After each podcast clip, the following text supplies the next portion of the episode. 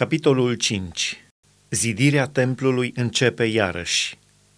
Prorocii, Hagai, prorocul, și Zaharia, fiul lui Ido, au prorocit iudeilor care erau în Iuda și la Ierusalim în numele Dumnezeului lui Israel.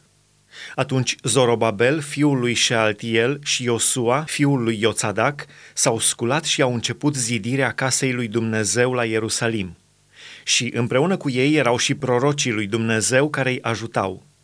În aceeași vreme, Tatnai, dregătorul de dincoace de râu, Șetar Boznai și tovarășii lor de slujbă au venit la ei și le-au vorbit așa.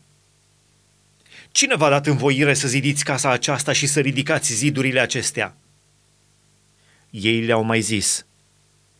Care sunt numele oamenilor care zidesc clădirea aceasta?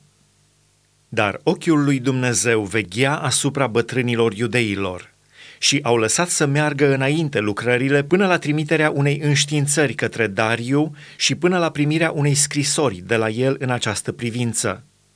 Iată cuprinsul scrisorii trimise împăratului Dariu de Tatnai, dregătorul de dincoace de râu, de Șetar Boznai și tovarășilor din Afarsac, care locuiau dincoace de râu. I-au trimis o scrisoare cu următorul cuprins – către împăratul Dariu, sănătate.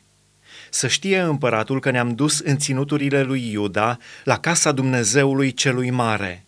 Ea se zidește din pietre cioplite și în pereți se pune lemn. Lucrul merge repede și izbutește în mâinile lor. Am întrebat pe bătrâni și le-am vorbit așa. Cine v-a dat învoire să zidiți casa aceasta și să ridicați zidurile acestea? Le-am cerut și numele lor ca să ți le facem cunoscut și am pus în scris numele oamenilor care sunt în fruntea lor. Iată răspunsul pe care ni l-au dat. Noi suntem slujitorii Dumnezeului cerurilor și al pământului și zidim din nou casa care fusese zidită acum mulți ani.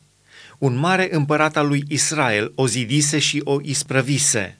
Dar după ce părinții noștri au mâniat pe Dumnezeul cerurilor, el i-a dat în mâinile lui Nebucadnețar, împăratul Babilonului, Haldeianul, care a nimicit casa aceasta și a luat pe popor rob la Babilon. Totuși, în cel din tâi an al lui Cir, împăratul Babilonului, împăratul Cir a dat poruncă să se zidească din nou această casă a lui Dumnezeu.